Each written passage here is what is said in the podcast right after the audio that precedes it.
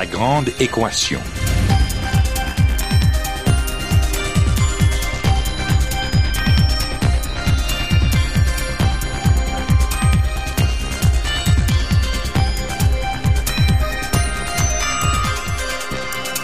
Ici Normand Mousseau, bienvenue à La Grande Équation, votre rendez-vous hebdomadaire avec la science. Cette semaine, le développement de l'État moderne.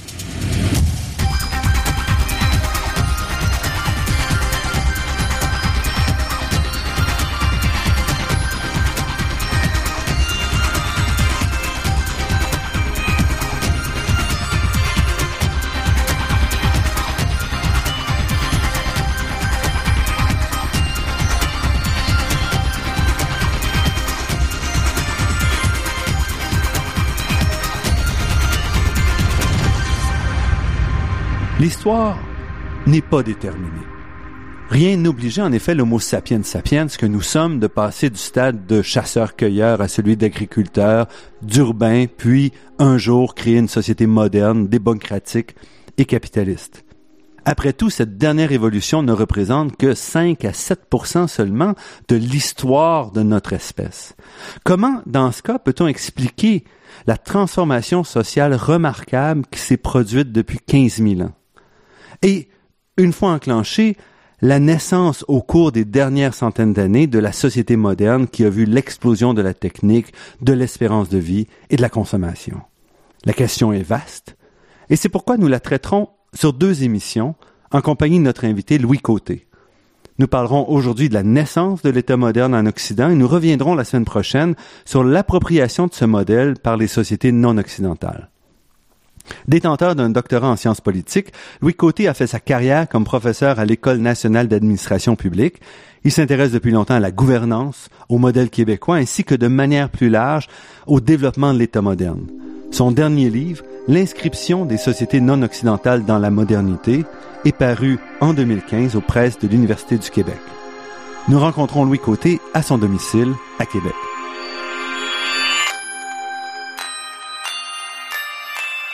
Louis Côté, merci d'avoir accepté cette invitation. C'est un plaisir. Tout d'abord, qu'est-ce que c'est que la modernité? Moi, je l'aborde euh, en disant que c'est la conjonction de trois grands processus. D'une part, euh, la, la création, le développement d'États-nations et la démocratisation de ces États-nations. Un deuxième processus, l'essor d'une économie capitaliste. Et troisième processus, l'individualisation des rapports sociaux.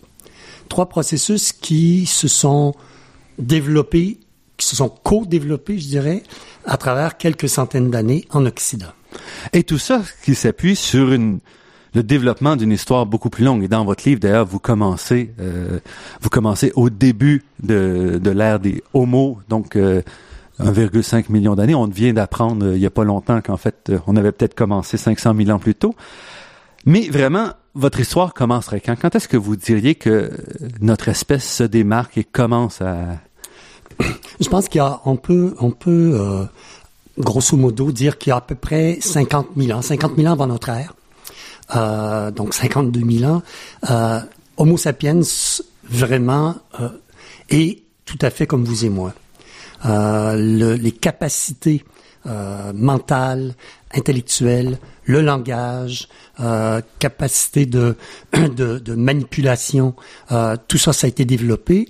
Et on se retrouve avec de petites bandes de chasseurs-cueilleurs euh, qui donc euh, vivent sans, sans beaucoup de richesse, mais dans une grande égalité de conditions.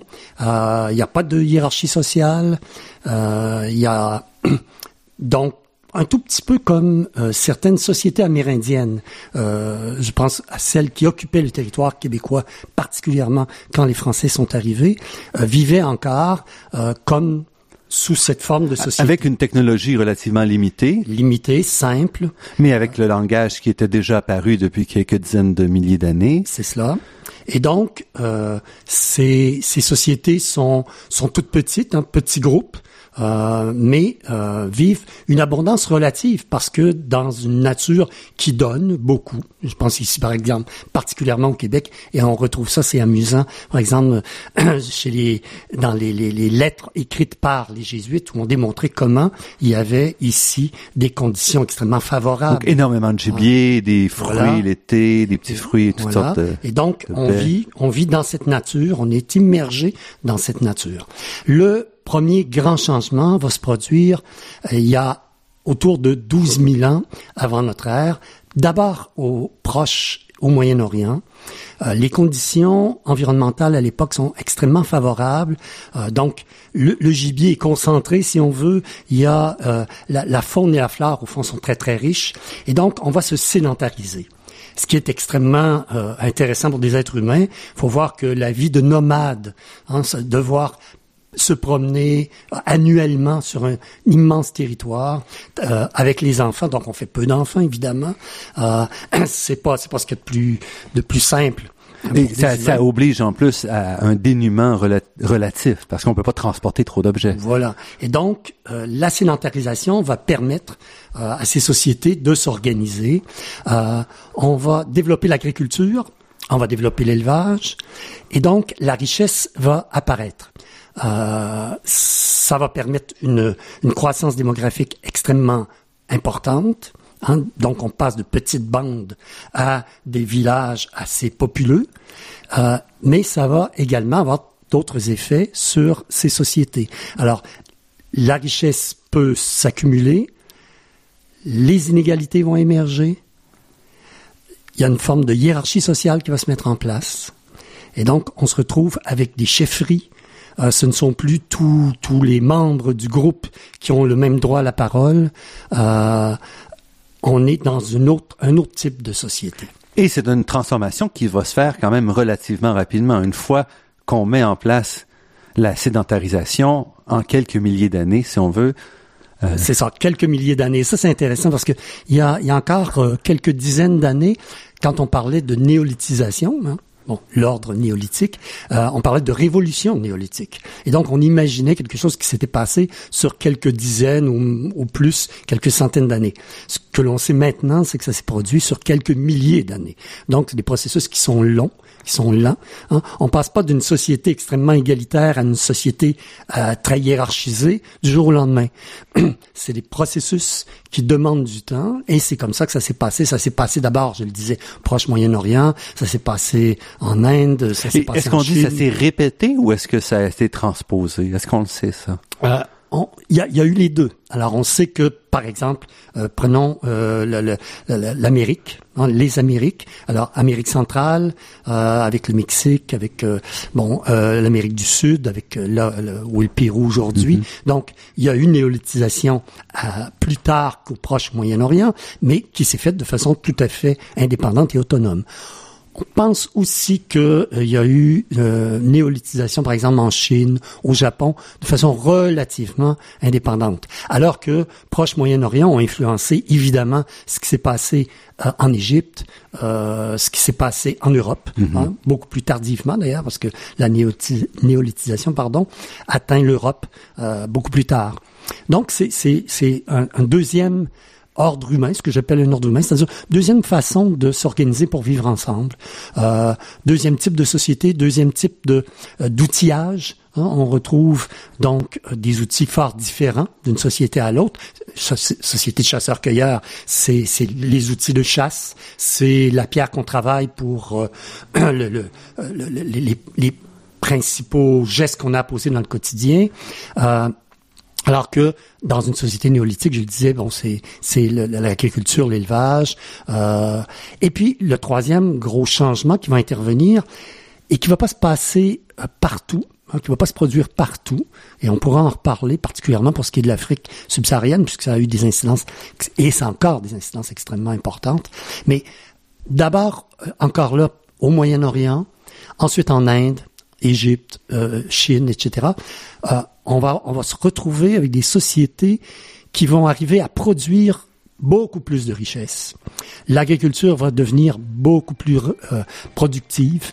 On va irriguer, on va pratiquer l'irrigation, on va inventer la charrue, on va bon, euh, euh, on va apprendre à utiliser les métaux, à produire des outils, mais malheureusement également des armes hein, avec les métaux. Et donc une productivité beaucoup plus forte et des sociétés qui vont se transformer profondément encore là.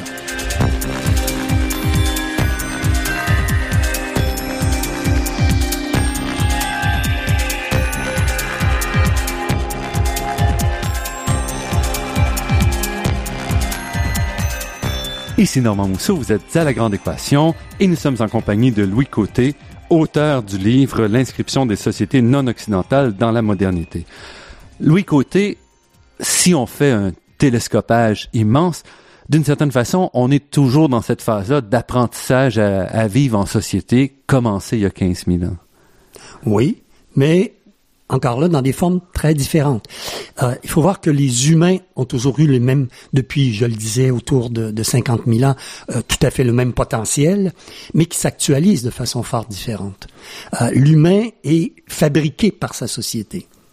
Et donc, nos façons de, de voir le monde, nos façons de ressentir le monde, de ressentir les autres, euh, nos façons d'agir sont fort différentes d'un type de société à l'autre. Alors, entre la société, je le disais, primitive, par exemple, où la grande valeur, c'est euh, l'égalité au sens où il n'y a pas de hiérarchie, euh, à une société euh, qui naît avec euh, le néolithique où il commence à y avoir hiérarchie, jusqu'à aux sociétés que j'appelle urbaines, prémodernes, mhm.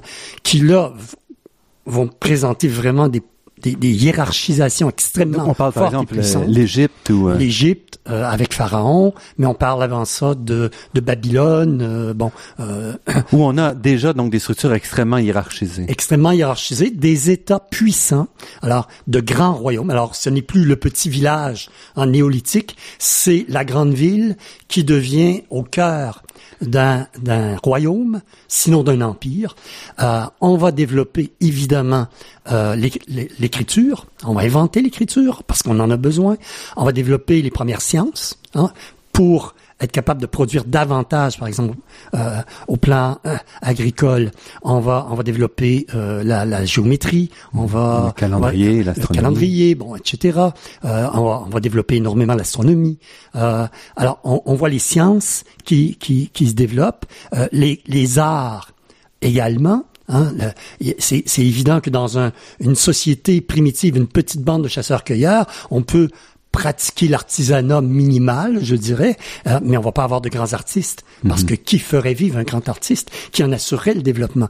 Euh, Quand on a un empereur qui règne dans un, un, royaume, dans un empire immense, qui concentre à ce moment concentre la richesse, ben il peut se payer des centaines, sinon des milliers d'artistes, de sculpteurs, d'architectes, de, de peintres, bon, etc. Donc les, les, les arts, mais également euh, les modes d'organisation et de gestion euh, de la production. Hein. Donc la production va se développer énormément. Le commerce. Ce qu'il faut voir, c'est que ces sociétés, il y avait appelons ça un commerce si on veut, entre les sociétés dites primitives ou les sociétés néolithiques, mais qui étaient vraiment minimales. Euh, dans ces sociétés urbaines, là, on va pratiquer le commerce à grande distance. Alors, Et c'est remarquable que il y a 5000 ans, 6000 ans, on est déjà à faire du commerce intercontinental. Tout à fait. Alors, on va, on va avoir par exemple euh, euh, à Ninive, Babylone, etc. On va faire commerce avec l'Inde, faire commerce avec l'Égypte, euh, sinon plus tard la Grèce, bon, etc. Donc, euh, on se retrouve dans des sociétés fort différentes, euh, extrêmement hiérarchisées. Euh, ce serait intéressant de voir, par exemple, comment, sous l'aspect religieux, les choses se sont transformées également profondément d'un type de société à l'autre. Hein. Dans les sociétés dites primitives, on a un rapport à la nature, donc où, où au fond on est, on est, je dirais, on s'inscrit pleinement dans la nature. La distance euh, de l'humain à l'égard de la nature est, est, très est minimale. Euh, on retrouve bien sûr euh, un, un, monde d'esprit, euh, euh, on va entrer en contact, par exemple, avec les esprits des animaux pour s'assurer Mhm. une bonne chasse. Mais euh, c'est, euh, comme disent les auteurs, c'est du, c'est du donnant-donnant. C'est-à-dire, si je prends la vie des animaux, je devrais accepter euh, que les âmes animales, les esprits animaux, à quelque part, viennent chercher ma vie à moi, et donc je vais vieillir graduellement et mourir. Donc, Euh, il y a, une con- il y a un continuum il y a un ici. Tout est continuum entre les esprits animaux les- et les esprits humains. Euh, Dans les sociétés néolithiques, on va voir apparaître le culte des ancêtres. On va voir apparaître l'amorce de religion, au sens où on parle aujourd'hui de religion. Donc, euh, euh, il y a, y a la, la- la relation aux animaux ou à la nature en général s'est transformée profondément. Quand on pratique l'agriculture, l'élevage, etc., on va pas s'identifier à l'esprit de l'animal. hein. Et, et donc, c'est c'est le culte des ancêtres qui prend la place. Et puis, évidemment, quand on se retrouve avec les grands empires, les grands royaumes, euh, eh ben, l'entourage des rois ou des empereurs vont systématiser les religions. On va voir se développer les grandes mythologies. euh, qui viennent en partie justifier la situation, l'inégalité, la hiérarchie en place. Tout à fait.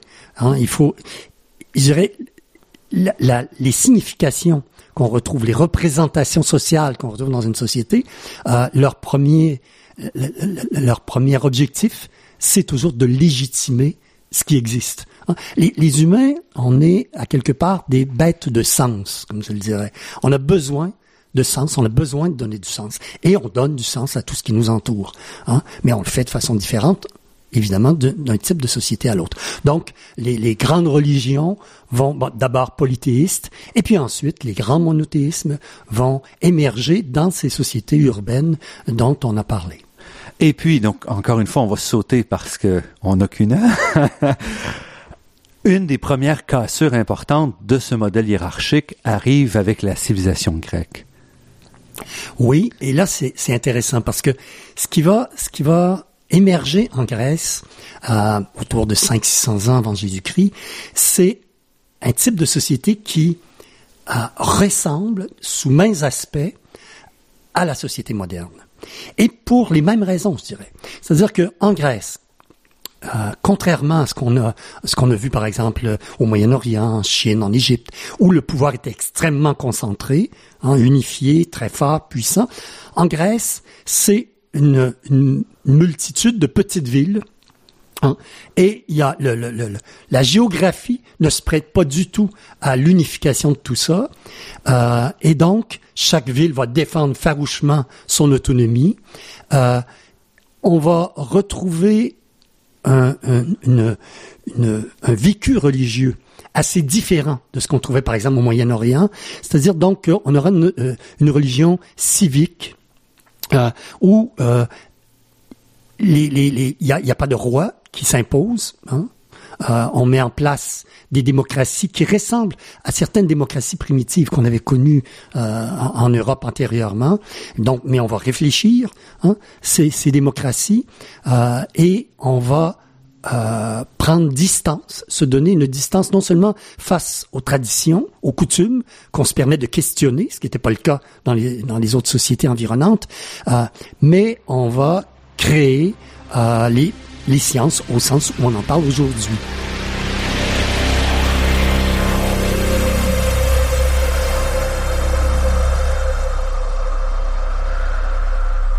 Ici Normand Mousseau, vous êtes à La Grande Équation sur les ondes de Radio VM et nous sommes en compagnie de Louis Côté qui a fait carrière comme professeur à l'École normale d'administration publique et qui nous parle de l'État moderne. Donc Louis Côté, on est arrêté en Grèce. Qu'est-ce qui fait que la Grèce se développe? Donc, est-ce que en ramenant maintenant des villes à taille humaine, parce qu'on est parti d'empire avec des centaines de milliers d'habitants ou plus, à des villes qui vont donc compter typiquement quelques dizaines, peut-être à 100 000, 200 000 habitants, on change un peu la dynamique aussi? Est-ce que ça joue? Ça joue, euh, mais ce qu'il faut voir, c'est, je pense que il y a, il y a le commerce qui joue énormément. Hein, les Grecs euh, vont pratiquer un commerce euh, vers la mer Noire, tout le pourtour de la Méditerranée. Euh, donc, euh, ce sont des sociétés qui se, se, se, se capitalisent d'une certaine façon. hein. On va trouver là un certain nombre disons, oublions le capitalisme, mais euh, qui vont se marchandiser. Mhm. hein. C'est un monde marchand qui se met en place euh, et c'est aussi euh, un monde relativement démocratique qui se met en place, avec tout ce que ça implique dans la façon de voir le monde, euh, dans la possibilité de questionner euh, la tradition, euh, l'existant, euh, avec toute la possibilité donc euh, d'innover au plan scientifique et technologique. Donc, sans avoir inventé la démocratie, c'est en Grèce qu'on la conceptualise, qu'on la théorise et qu'on construit donc la, les fondements de cette, euh, cette société-là. Voilà. Parce que, et ça aussi c'est intéressant, euh, jusqu'à il y a quelques dizaines d'années, on avait l'impression que euh, l'exception grecque était absolue, d'une certaine façon. Aujourd'hui, on sait qu'il y a eu des formes de démocratie euh, dans plusieurs sociétés néolithiques, particulièrement en Europe, pour des raisons qu'on pourrait euh, fouiller. Et puis, euh, tout sur le pourtour de la Méditerranée, pensons aux Phéniciens, par exemple. Les Phéniciens avaient euh, été des marchands, comme les Grecs, euh, avaient des sociétés relativement démocratiques.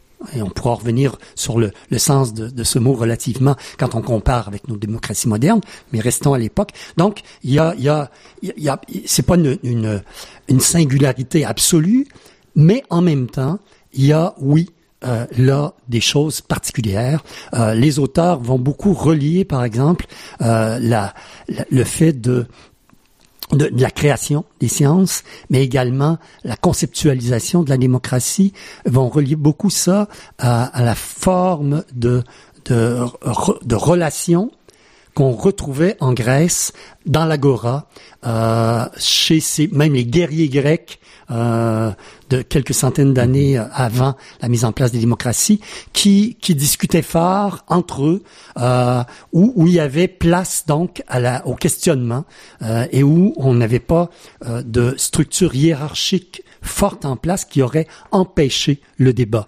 Et donc ce débat, hein, ben, il s'est poursuivi. Et puis, la Grèce tombe quand même avec la montée d'Alexandre le Grand, en gros, donc vers 300 avant notre ère. Et malgré tout, va rester un certain phare. Donc après ça, on retrouve un peu les sociétés, les structures qu'on avait connues avant. Oui, finalement, eh ben, Rome va hériter de, de, de, de l'acquis grec. Euh, donc, la, la pensée grecque va quand même euh, rester présente, euh, va va faire euh, euh, va devenir aussi va sera appropriée en bonne partie par le monde arabe. Donc euh, et puis va toucher ultérieurement euh, le monde européen au Moyen Âge. Donc, il y a des acquis là qui, vont rester, mais il y aura plus de développement important parce qu'on passe dans un autre type de société. C'est-à-dire, on revient à des sociétés extrêmement hiérarchisées où euh, le pouvoir assure le contrôle avec des grandes religions qui imposent euh, aussi une orthodoxie. Euh, donc, développement scientifique sera minimal, euh, le développement philosophique également. On va répéter ce que les Grecs avaient initié, mais il y aura peu de développement pendant longtemps. Et encore une fois, je voudrais mettre un peu les, les échelles de temps. Donc on est passé, il y a 15 000 ans, les premières, euh, les- la sédentarisation, les grandes civilisations qui apparaissent il y a peut-être 6 000 ans, quelque chose comme Oui. ça. Un petit intermède grec, si on veut, qui va durer 400-500 ans. Et on retourne pour un autre 1500 ans, à peu près partout sur la planète, dans les civilisations euh, sédentarisées, développées, vers des structures qui sont assez euh, centralisées et assez hiérarchiques. Voilà. Et euh, il faut voir également que c'est pas l'Europe à ce moment-là qui est à l'avant-garde de ces sociétés. Hein, Quand l'Empire romain d'Occident tombe sous le coup des barbares, comme on le, on le disait, euh, mais aussi implose pour toutes sortes de raisons internes. C'est euh, vers 300, C'est vers, euh, 47, c'est ça, c'est euh, vers euh, 450, 450, oui. euh, a- après Jésus-Christ. Donc, la- les autres civilisations, euh, la civilisation chinoise, euh, l'Inde, euh, le monde arabe seront beaucoup plus vont, vont, vont garder leur niveau de développement alors que l'Europe occidentale tombe pratiquement retombe à la barbarie comme on disait. Euh, et donc euh, pendant des siècles et des siècles l'Europe sera en retard et retard important face à ces autres sociétés. Où on définit retard en termes de quoi? De, de retard au, au plan économique. Hein, il faut voir que euh, quand on vit avec très peu, euh, avec une agriculture presque de subsistance, par rapport à des sociétés qui produisent énormément de richesses, alors c'est vrai donc pour l'agriculture, l'élevage, c'est vrai pour les arts. Euh, si on n'a pas de richesse, il n'y a pas, il a pas de, de création artistique possible importante. Donc là aussi, ça va jouer dans les arts. Ça joue au plan intellectuel également. Alors, donc, à, à tous les plans, on se retrouve avec une Europe occidentale attardée par rapport à d'autres civilisations qui sont euh, beaucoup plus avancées. Et ça va durer jusqu'à peu près à quoi? 12, 13e siècle? C'est ça. Alors, les grands changements s'amorcent en Europe à partir du 13e siècle. Euh, les trois processus dont je dis qu'ils sont constitutifs de la modernisée, modernité, par, euh, pardon, vont s'amorcer à ce moment-là. Euh, on va on va mettre en place des États euh, qui vont gagner graduellement leur autonomie. Hein. Et là, c'est amusant parce que dans dans le le, dogme chrétien, hein, on retrouve cette fameuse phrase de l'évangile qui dit il faut rendre à César ce qui est à César, à Dieu ce qui est à Dieu. C'est-à-dire, donc il y avait une possibilité de, d'autonomisation du politique face aux religieux. Euh, mais ça n'allait pas de soi. La preuve, c'est que dans l'Empire byzantin, hein, qui lui s'est maintenu lors de la chute de l'Empire romain euh, pendant mille ans, jusqu'en 1450, eh ben là, il y aura fusion, mais fusion presque totale entre le pouvoir religieux et le pouvoir politique. Euh, pour les raisons qu'on peut expliquer, en Europe occidentale, ça va pas se produire. Et donc, il va y avoir le, pape, hein, le pouvoir de la papauté, qui va affronter le pouvoir des différents rois. Et euh, ben, tout ça va permettre, favoriser donc euh, une autonomisation du politique. Restez avec nous, euh, on va prendre une pause et on revient dans quelques instants.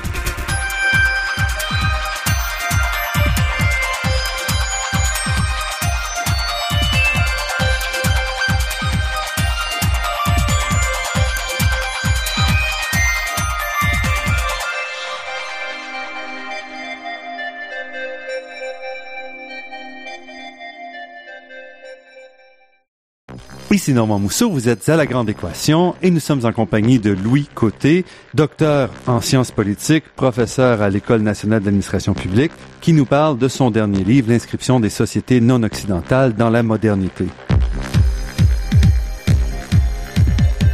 On est encore dans la définition de la modernité. Dans votre livre, vous nous présentez en fait deux aspects qui contribue de manière très importante à l'arrivée de la modernité. Le premier, vous en avez parlé, et c'est quelque chose qu'on entend assez, le fait que en Europe, on ait cette lutte de pouvoir entre les rois locaux et la religion. Mais une deuxième qui est très intéressante et qu'on voit beaucoup moins, c'est l'importance du nouveau monde, d'une certaine façon, et de l'arrivée de l'argent qui transforme la société. Et ça, j'étais un peu surpris en, en lisant ça dans votre livre. Ouais, l'importance des grandes découvertes. Euh, ça, ça, va apporter bon le, le, fait les Amériques hein, parce que c'est là que se joue que ça se joue euh, l'Europe occidentale donc qui fait la conquête des Amériques une conquête euh, terrible hein, les populations euh, s'effondrent euh, la population des, des, des deux Amériques Bon, s'effondre. On parle de quoi d'un passage de peut-être d'une centaine de millions d'habitants à quelque chose comme 10 millions sur quelques dizaines d'années. Euh, bon, par la, la, la, par la guerre, euh, mais également par les maladies pour lesquelles on était peu euh, inoculés en, en, dans les Amériques. Bon, il y a plusieurs facteurs qui ont joué, mais donc l'Europe fait la conquête. On va avoir accès à des métaux précieux. Et là, c'est extrêmement important parce que l'Europe, je le disais, était relativement attardée face, par exemple, à la Chine. La Chine qui a été dominante, hein, bon, pendant euh, 1500 ans et plus. Alors, les, les, les, Européens voulaient bien faire le commerce avec la Chine. On était intéressés, mais beaucoup intéressés, à tout ce qui était produit en Chine, qui était d'une qualité extraordinaire. -hmm. Pensons à la soie, pensons aux porcelaines, bon, etc., ouais. etc. Sauf que les Chinois n'étaient pas intéressés à aucun des produits. Qui, ben non, ce qui était produit par les Européens, parce que ça valait pas le coup. Alors, ce qui va sauver l'Europe occidentale, ce qui va lui permettre d'accumuler du capital marchand, c'est les métaux précieux dont on s'empare en Amérique. Et en quantité ah, phénoménale, absolument phénoménale. Et tout ce, la, 90% ou plus de cet or et de cet argent, particulièrement l'argent, va que les Chinois valorisent Chine. beaucoup plus que l'art. Voilà, les Chinois effectivement. Alors euh, il y a des, des politiques qui vont être mises en place en Chine euh, et, et on va avoir besoin d'argent comme monnaie. Et donc, ben oui, euh, on fait, on pratique le commerce avec l'Europe. Alors ça, c'est un facteur qui a joué énormément. Autre facteur, c'est que les terres sont disponibles.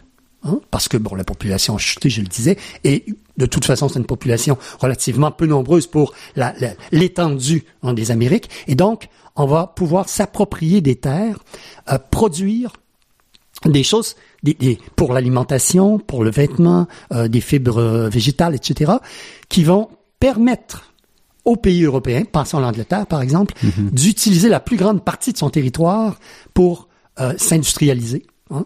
On n'a plus besoin de produire autant euh, de, de- d'a- d'agriculture chez soi parce que on a la mainmise sur des terres ailleurs hein, où on va chercher les Mais cet aspect-là est souvent négligé quand on parle de cette transformation-là. tout à fait. Alors ça, ça, on, en parlait. Euh, par exemple, Marx parlait d'accumulation primitive euh, et parlait de comment le capital euh, s'est accumulé en Europe grâce aux conquêtes et à travers les conquêtes et l'exploitation. Euh, qui en a suivi, Euh, mais euh, je dirais que c'est les autres les autres éléments, entre autres l'importance des terres euh, et comment ça s'est joué, ce sont des acquis euh, de, de chercheurs. Donc si on fait remonter la Renaissance quand même presque un siècle avant la grande conquête, euh, la découverte de l'Amérique, pour vous, c'était encore freiné l'accélération de la transformation par le manque d'argent, par le fait que l'Europe était encore trop pauvre pour vraiment faire la transformation. Oui, et puis euh, plusieurs chercheurs, euh, je pense à un anthropologue par exemple, Gaudy, euh, qui va qui va dire, écoutez, la Renaissance en Europe, oui, ça a joué un rôle important, d'autant plus qu'on était tellement en retard que là, ben, on sautait des étapes, mais au fond, la Renaissance, c'était euh, rattraper ce qu'on avait perdu, et donc euh, il, il- il ajoutait, il y a eu des renaissances, par exemple en Chine, il y en a eu plusieurs, et ça n'a pas produit la modernité. Euh, dans le monde arabe, il y a eu des renaissances qui n'ont pas donné la modernité. Donc, il faut bien voir que la, la Renaissance n'est- n'a pas, elle a favorisé sur le long terme, mais c'est c'est c'est pas l'élément déclencheur de la modernité comme on a pu le croire, je pense antérieurement. Et vous avez parlé donc l'Angleterre, qui fait peut-être la première transition démocratique euh, sans faire la vraie révolution. Et vous voyez un lien entre cette transition démocratique et la, le, euh, La mise en place de- colonisation. Euh, Bon, peut-être pas la colonisation à ce moment-là. Ouais, mais la, la, la, la modernité qui va émerger, ben, c'est-à-dire que oui, euh, l'Angleterre, vous disiez, il n'y a pas eu de révolution. Oui, il y a eu révolution. Il y en a même eu deux. Hein? Euh, au milieu du 17e siècle, on a, on a, on a tué un roi en Angleterre avant de le faire en France plus tard. Et puis, euh, la- mais ça donne, On est revenu ça donne une dictature, euh, un despotisme. Ouais. bon, et puis, euh, puis on remet en place un roi. Mais il y a une deuxième révolution, la Glorious Revolution, vers 1680, où là, on met en place euh, euh, une, une monarchie constitutionnelle, euh, donc avec euh, effectivement un État de droit euh, et, et plusieurs garanties, euh, et c'est le libéralisme qui s'installe, qui se développe. Et donc, oui, l'Angleterre a été à la pointe hein, de ce développement de, de la modernité. Et ça, c'est associé avec le fait que, puisqu'on a donc l'Amérique dans ce cas-là, il y a quand même plus de personnes qui ont accès à la richesse. Et est-ce que c'est quoi une lutte de pouvoir qui fait qu'on va développer cette euh, cette modernisation-là, le fait que plus, donc que ce soit pas simplement les nobles, on a les marchands qui arrivent Oui. et qui eux vont vouloir aussi euh, Oui. jouer Ben, dans la. Quand, quand on disait, on peut revenir à la question des, des grandes des grandes découvertes. Euh, les grandes découvertes ont permis donc il y a un apport d'argent, euh, de terre, etc. On le disait tout à l'heure. Donc au plan économique, ça favorise un décollage. hein. Euh, Bon, on reparlera du décollage économique, par exemple des pays émergents, hein, peut-être la, la semaine prochaine. Mais ça prend des conditions pour émerger au plan économique. Ce qui a favorisé le décollage économique de l'Europe, c'est vraiment les grandes découvertes. Mais les grandes découvertes ont eu d'autres euh, effets. Un effet social important, c'est-à-dire que les, les- toute une partie de la noblesse s'est appauvrie parce qu'elle ne participait pas à ce commerce qui était en train d'émerger, et la bourgeoisie, elle, se développe. Et, et devient de plus en plus forte et importante. Donc, changement social important et changement au plan euh, des significations, des représentations sociales, euh, du sens qu'on donne aux choses. Euh, il faut bien voir que les grandes découvertes mettent en question directement la vision qu'on avait, qu'on partageait en Europe au Moyen Âge. Tout à coup, on est confronté à d'autres sociétés. Hein? Tout à coup, on découvre que ben peut-être que le récit de la création euh, il est pas complet. Euh, alors on se dit euh, et, ça donne lieu à toutes sortes de débats. Hein, Rappelons-nous par exemple en Espagne ce fameux débat sur est-ce que est-ce que les Amérindiens ont une âme? Hein? Ah oui, ça, il y a eu un vrai débat là-dessus. Euh, au fond, est-ce que ce sont des êtres humains comme nous, ou ce sont des, des semblants d'humains, des espèces de machines avec bon, mais sans âme? Hein? Alors, toute notre façon de voir est mise en cause. Et on va donc se mettre à questionner les traditions, à questionner les autorités. Hein. On, va, se permettre de questionner Aristote, euh, Platon, etc., et, de, penser différemment. Euh, et, et c'est ben, le soubassement de la science. Tout le développement de la science moderne a été permis à cause de cette possibilité de mettre en question. Et c'est là aussi qu'on voit que les choses se, se, se, lient. Quand je disais, par exemple, euh, au tout début, que ce qui avait favorisé l'émergence de la modernité euh, en Europe, c'est le fait qu'il y avait une géographie qui était qui favorisait pas vraiment le contrôle, l'unité. Bon, euh, donc ça permettait des poches de des, des, des, des espaces de liberté. Alors, c'est ces espaces de liberté qui vont être occupés À partir du 16e, 17e siècle, de façon de plus en plus systématique, et ça va donner naissance à toutes nos sciences.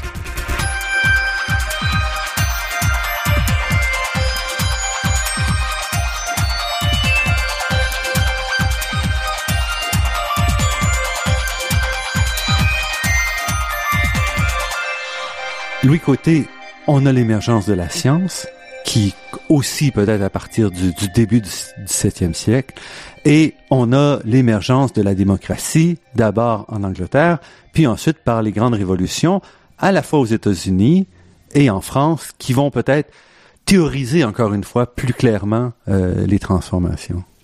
Ouais. Euh, je me permettrais euh, là-dessus de, puisque ça fait partie des travaux que je suis en train de conduire présentement, euh, toute la question des révolutions. C'est amusant parce que on a, c'est un mythe quelque part. euh, on a pensé que c'était à travers des révolutions qu'on pouvait faire des changements en profondeur. Moi, je pense de plus en plus, comme d'autres auteurs, mm-hmm. que les révolutions ralentissent l'évolution. Mais c'est un peu Tocqueville aussi, quand on lit Tocqueville sur la Révolution française. Mais la Révolution française, ce qu'il faut bien voir, c'est qu'elle accouche de la terreur, d'un despotisme euh, avec Napoléon, la remise en place d'une royauté, euh, et finalement, la France va connaître une première véritable démocratie 100 ans après la dite révolution, c'est-à-dire vers 1870. C'est-à-dire donc la révolution n'a pas été un accélérateur, mais au contraire un obstacle hein, à, un développement démocratique. Les États-Unis, c'est un tout autre cas de figure. Il n'y a pas eu de révolution américaine. Il y a eu une lutte, une guerre, une guerre d'indépendance, ce qui est ce qui est tout à fait autre chose. Mm-hmm. Et au fond, ce qui a permis aux Américains de mettre en place des institutions démocratiques qui tiennent encore la route aujourd'hui, euh, ben, c'est le fait que depuis presque les débuts de la colonisation, on avait eu énormément de liberté hein, aux États-Unis, parce qu'en Angleterre, on était occupé à autre chose, entre autres les deux, révolutions dont on a parlé tout à l'heure. Euh, et donc, aux États-Unis, la population va apprendre à gérer ces choses. Hein. Et donc, tout, tout cet apprentissage va permettre par la suite à la démocratie de se maintenir et de se développer. Et malgré tout, vous dites donc que la démocratie américaine tient la route, mais en même temps, si on recule, la même la démocratie américaine, c'était seulement les hommes blancs qui avaient accès. Donc, d'une certaine façon, les premières démocraties, même chose pour les grandes, euh, l'Angleterre par exemple, étaient quand même assises sur des colonies. Donc on avait encore un modèle un peu grec où 10% de la population avait droit à la démocratie dans l'ensemble de ce qui était contrôlé. J'ai le 10% je, en extrapolant vers l'Inde et vers les autres territoires. Ce qui n'est pas tout à fait juste, puisque à ce moment-là, on se situe quand même à, mm-hmm. l'extérieur. Mais on, on, pourra revenir dans un instant sur euh, l'influence que l'Occident a eue sur les pays non occidentaux. Hein. Euh, mais pour ce qui est de, des, des phénomènes qui ont joué à l'intérieur des pays occidentaux, mm-hmm. euh, il y a eu évidemment plusieurs étapes. Moi, je pense qu'on peut, on doit distinguer la modernité, au fond, on peut dire que, bon, on le disait, ça s'est amorcé, les trois grands processus s'amorcent à peu près au 13e siècle. Euh, au 16e siècle, ça s'accélère, 17e siècle. Et puis, c'est à la fin du, du 18e, début 19e, vraiment, que la modernité prend place. Avec, mhm. dans toutes ces, ces, dimensions, je dirais, hein, avec une économie capitaliste forte, un essor économique euh, incroyable, euh, avec euh, des démocraties hein, qui sont mhm. là, et avec des individus qui deviennent de plus en plus individualisés. Bon, Donc, il y a 100 ans seulement, là. Bon, 200 ans, 200, ans à peu près, ça s'amorce. Et là, c'est la démocratie libérale qui prend place. Alors, tout le 19e siècle, c'est jusqu'en 1914, je dirais. Mhm. C'est une démocratie, donc euh, c'est libéral, avec euh, on, industrialise, c'est un capitalisme industriel qui se met en place. C'est la reconnaissance des droits, d'abord des droits civils, ensuite des droits politiques, puis les femmes, ça va être plus tard. Bon, tout ça à travers des luttes, bien sûr. C'est pas des cadeaux. Les, les, les, dominants ne font jamais de cadeaux. Alors c'est des luttes qui sont nées par les populations, mais, mais tout ça se produit donc euh, au cours du 19e siècle, graduellement, on se retrouve avec deux véritable démocratie libérale dans quelques pays. La démocratie libérale va être mise en cause à travers deux grandes crises économiques, celle des années 1880, celle des années 1930, deux guerres mondiales. Tout ça va mettre en cause profondément la démocratie libérale et pour sortir de cette crise et sous l'effet des luttes ouvrières euh, populaires, on va mettre en place ce qu'on a appelé des États-providence. Et à la fois pour ça, mais aussi par peur de, du, du, monde communiste qui est apparu au début du monde. Peut-être un peu plus tard, mais il y a quand même cette pression-là, marxiste et communiste. Oui. La, la pression va jouer, euh, mais en même temps, ce qu'il faut voir, c'est que la social-démocratie, hein, mhm. qui a été au cœur du développement des États-providence, euh, ben, c'était c'était des socialistes, mais des socialistes qui n'avaient jamais accepté la révolution bolchevique russe et qui disaient déjà en 1917 quand ça se produisait, écoutez, on, veut mener à une dictature du prolétariat, ça va mener à la dictature du parti, puis finalement, ultimement, à la dictature d'un, d'un individu sur le parti, sur le prolétariat et sur l'ensemble de la population. Et c'était ça qu'on a connu avec Staline. Donc, les sociodémocrates étaient critiques depuis, depuis longtemps. Mm-hmm. Euh, et ils avaient découvert puis déjà, Marx, mais Engels, euh, vers 1880, euh, euh, voyaient que la démocratie pouvait peut-être permettre d'aller vers euh, une justice sociale plus importante, vers un socialisme, mhm. disons-le comme ça, euh, sans nécessairement être obligé d'opérer une rupture révolutionnaire. Donc, il y avait cette, cette possibilité-là. Donc, on met en place des États-providence, un État social qui régule l'économie, euh, un État qui offre beaucoup de, de services publics, qui, au fond, favorise la justice sociale et le développement des individus des personnes, parce que la démocratie libérale disait tous vous êtes égaux. Mais tous vous êtes égaux, euh, c'est bien beau, euh, c'est affirmé dans les textes. Est-ce que c'est vrai en réalité? Est-ce que le plus pauvre euh, a les mêmes chances de se développer que le plus riche? Ben Absolument pas. Hein. Il faut voir que nos sociétés avec le capitalisme sauvage, comme on l'a appelé au 19e siècle, au contraire, empêchaient une majorité de la population de, de bien vivre et de se développer. Donc, les États-providence qu'on va mettre en place vont favoriser Hein, vont permettre de euh, ce développement d'individus plus libres, plus responsables.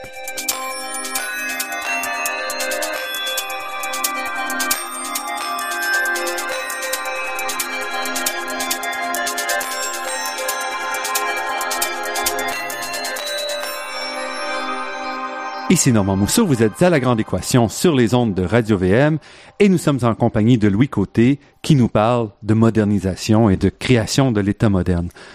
L'État-providence est créé entre, vous dites, le début du 20e siècle et 1930, peut-être, euh, les débuts dépendamment des différents pays? Ça, ça commence dans les années 1880.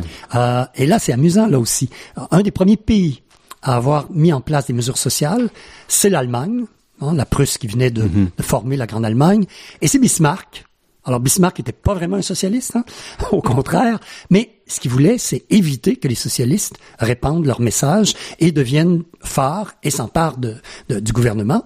Euh, alors, qu'est-ce qu'il a fait? Ben, il s'est dit, on va offrir un certain nombre de droits aux travailleurs, euh, et donc ils vont se tenir tranquilles, et on va offrir le droit de vote à tous les hommes et les paysans qui sont pas d'accord avec les socialistes vont voter pour moi. Alors, on va être euh, pour le mieux dans le meilleur des mondes. Et ça a fonctionné pendant un petit bout de temps. Mais évidemment, les, les, les grands partis socialistes se sont fait connaître, sont devenus plus puissants. Mais on voit donc que déjà, vers les années 1880, on commence à mettre en place Mhm. des mesures euh, santé, sécurité au travail, euh, bon, des, des différentes de, de, de l'aide, de l'aide aux personnes âgées, euh, bon, etc.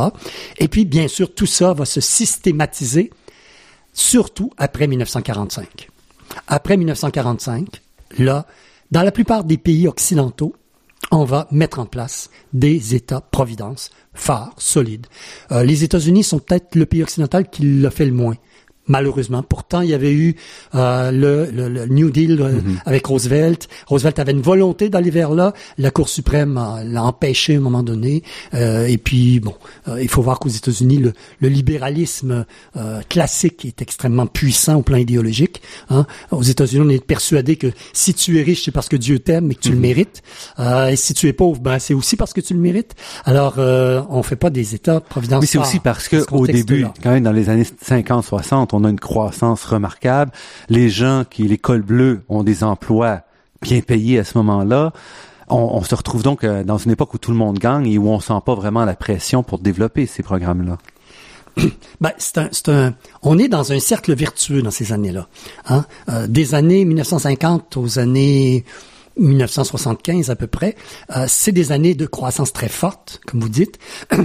L'État-providence vient se à la fois s'appuyer sur cette forte croissance, à la fois il la favorise. Parce que un des, des, des problèmes qu'on avait vécu antérieurement, avant la Deuxième Guerre mondiale, qui a causé entre autres la grande crise de 1929-30, c'est que on produisait de plus en plus de richesses, mais il n'y avait pas nécessairement plus de gens capables d'acheter et donc de consommer cette richesse. Ce qu'on a fait avec les États-providence, c'est on a obligé les patrons hein, à partager la valeur ajoutée hein, euh, avec les employés, avec les travailleurs, les travailleuses, et euh, soit directement avec euh, en augmentant, euh, en mettant en place un salaire minimum, en, en permettant aux syndicats de négocier, alors qu'avant les, les syndicalistes étaient mis en prison, tout à coup on obligeait les patrons à négocier avec les syndicats, hein, un, un- un autre monde, Euh, et donc ça c'est directement, mais aussi indirectement, l'État met en place des mesures sociales, euh, l'éducation pour tous, la santé pour tous, etc. Et on, on va lever des taxes et des impôts pour payer tout cela. Et donc, ça va faire que les gens ont ce qu'il faut pour consommer, pour acheter et pour consommer. Et donc, la richesse produite, elle, est, elle se consomme. Et pendant 30 ans à peu près, ça, ça devient un cercle vertueux. hein. Et en parallèle, on a un développement social qui se continue. Les droits de vote pour les femmes, par exemple, et pas seulement le droit de vote, donc l'inscription en termes juridiques de, de l'indépendance de la femme. Et après ça se poursuit les droits des différents groupes. On peut penser aux homosexuels, on peut penser aux, aux noirs, euh, donc euh, aux différents groupes aux États-Unis. Donc, on voit vraiment une transformation qui se continue jusqu'à présent dans la transformation de, l'État social. Oui, sauf qu'il y a eu rupture. Euh, je pense à la fin des années 70. Euh, je disais, on a connu donc euh, le, le- libéralisme euh, avec l'État libéral. Donc, jusque dans les années 1914 à peu près. Après ça, graduellement, on met en place l'État social, Providence. Et à la fin des années 70, on se retrouve dans une crise économique structurelle profonde, au plan international. Euh, ce qui, il y a plusieurs, il y a plusieurs raisons qui expliquent cette crise. Euh, disons rapidement que au plan interne, euh, ce qui la poule aux œufs d'or, au fond, c'était qu'à chaque année, on produisait plus de richesses. Et donc, on avait plus de richesses à partager. Mais tout à coup, l'organisation du travail telle qu'elle avait été mise en place euh, à partir du début du 20e siècle, et ça s'était accéléré dans les années 50-60, cette, cette organisation du travail, tout à coup, euh, euh, ent- a atteint ses limites. Des travailleurs, des travailleuses en usine, qui faisaient un travail bête et méchant, je dirais. Hein? Le même mouvement, euh, trois, trois fois les minutes, euh, 8 heures, 10 heures par jour, euh, 5 jours par semaine. euh, bon, c'est pas ce a de plus valorisant pour un être humain. Mais au début, les travailleurs, les travailleuses acceptaient cela parce que, en retour, ben, ils voyaient des augmentations salariales à chaque année, ils avaient un fonds de pension qui commençait à s'accumuler, leurs enfants avaient droit d'aller à l'école, euh, pouvaient être soignés, etc. Donc, il y avait une espèce de, de contrat social qui a fonctionné. Mais avec le temps, les travailleurs, les travailleuses se sont de plus en plus désintéressés du travail qu'ils faisaient. Euh, les patrons, pour faire face à cela, se sont mis à à, entrer de plus en plus de machines dans, dans les usines pour se passer hein, de, au, le plus possible des travailleurs. Euh, tout ça a entraîné, au fond, un, un, cercle vicieux où les profits ont chuté en bonne partie. Et au même moment, on s'est retrouvé dans un contexte international où, après la Deuxième Guerre mondiale, les grands pays occidentaux, mis à part euh, les États-Unis, le Canada, l'Australie, bon, et devaient se reconstruire. Hein? C'était vrai également pour le Japon. Euh, mais là, c'était fait. Alors, dans les années 60-65, euh, ces pays-là nous ont rattrapés. Et là, tout à coup... Grâce à des investissements massifs qui faisaient tourner l'économie et qui boostaient la demande partout. Mais tout à coup, euh, ben là, c'est la, la, concurrence féroce sur les mhm. marchés. Et là, pour, comme chez nous, les entreprises sont un peu coincées, avec une chute de profit, comme euh, ben, ce qu'on va essayer de faire, c'est de s'emparer des, des, marchés à l'étranger. On va assister à un phénomène d'internationalisation. Les grandes multinationales vont véritablement émerger, prendre la place, sauf que euh, chaque pays joue le même jeu. Partout, on essaie de restreindre les salaires, euh, sinon de les baisser, euh, et d'aller envahir ailleurs. Mais pour envahir ailleurs, il faut le faire avec des de, de faibles coûts, euh, et même de faire produire ailleurs là où il y a de la main-d'œuvre à bon marché. Et donc, euh, on, se, on se retrouve en situation économique extrêmement difficile. Euh, on a pu y faire face depuis 20 ans, 25 ans, parce qu'on s'est donné des moyens artificiels. On disait aux gens, t'as pas l'argent pour euh, acheter tout ce que tu voudrais, pas de problème, on va te prêter. Hein? Mais on a prêté de façon hein, complètement folle et ça a donné des crises, dont la grande crise de 2008, dont on n'est pas encore véritablement sorti. C'est-à-dire qu'on se retrouve dans une économie qui n'est plus vertueuse comme celle qu'on avait connue dans les années 50, 60, 70, mais dans des économies extrêmement euh, mal déséquilibrées, je dirais, hein, euh, où on, on, on, vit à crédit. Regardez toute la relation entre la Chine et les États-Unis, par mm-hmm. exemple. C'est complètement fou quand on se donne un peu de recul, puis qu'on regarde ça. La Chine produit énormément, les Américains achètent à bas prix ce que les Chinois produisent et ils achètent ça avec quel argent? Avec l'argent que les Chinois leur prêtent. Alors, est-ce que ça peut durer éternellement? Donc, Il nous reste à peu près une minute, une minute et demie euh, pour euh, pour cette entrevue. Alors, aujourd'hui, comment vous qualifieriez l'État moderne? Est-ce que vous diriez il est en santé d'une certaine façon, mais vous venez de dire d'un point de vue financier, on a des problèmes. Alors, au plan financier, on a des problèmes. Euh, les, les, choses, nos sociétés qu'on peut appeler maintenant la modernité, de la modernité avancée, euh, sont assez différentes de ce qu'on a connu avant les, jusqu'aux années 70. Les individus ont changé beaucoup. Les individus se sont de plus en plus individualisés, sont de mieux en mieux formés, éduqués, plus exigeants. Euh, la relation à l'État a changé énormément. Euh, les, les, les, gouvernements pouvaient dire, écoutez, on vous donne ça, remerciez-nous, jusqu'à il y a 30 ans. Aujourd'hui, un gouvernement qui viendrait tenir ce langage, ce discours, euh, ben, il se ferait huer. Hein? Les gens sont, sont, sont, sont très critiques face à l'État, euh, surveille l'État. C'est une démocratie de surveillance, de contrôle qu'on connaît aujourd'hui beaucoup plus que de participation. Donc, euh, les, tout ça a changé énormément. Alors, on est dans une situation euh, de déséquilibre au plan économique, au plan politique également. Euh, nos démocraties rencontrent des difficultés et au plan des individus également, parce que les individus, la modernité permet, assure une, une, une émancipation extraordinaire, une libération des personnes. En même temps, elle est très contraignante pour les personnes. Louis Côté, professeur associé à l'École nationale d'administration publique, auteur du livre L'inscription des sociétés non occidentales, paru en 2015 aux presses de l'Université du Québec. Louis Côté, je vous dis euh, à la semaine prochaine parce qu'on arrête sur cette euh, cette lancée et on va revenir la semaine prochaine pour discuter un peu, encore une fois, de l'État moderne, mais aussi comment la, la modernité peut être transmise aux sociétés qui n'ont pas vécu la même transformation. Merci. Je remercie Daniel Fortin à la technique et pour la création des thèmes musicaux entendus à l'émission, Marc-André Miron, site Internet, et Ginette Beaulieu, productrice déléguée. Je remercie également le Fonds de recherche du Québec, la Fondation familiale Trottier et l'Université de Montréal pour leur contribution à la production de cette émission. Vous pourrez réentendre cette émission en vous rendant sur le site Internet de La Grande Équation. L'émission est également disponible sur la page Université de Montréal de iTunes U et sur iTunes elle-même. Donc revenez-nous la semaine prochaine pour entendre la deuxième partie de cette entrevue. Et d'ici là, restez à l'écoute de Radio Ville-Marie. pour découvrir le monde sous toutes ses facettes.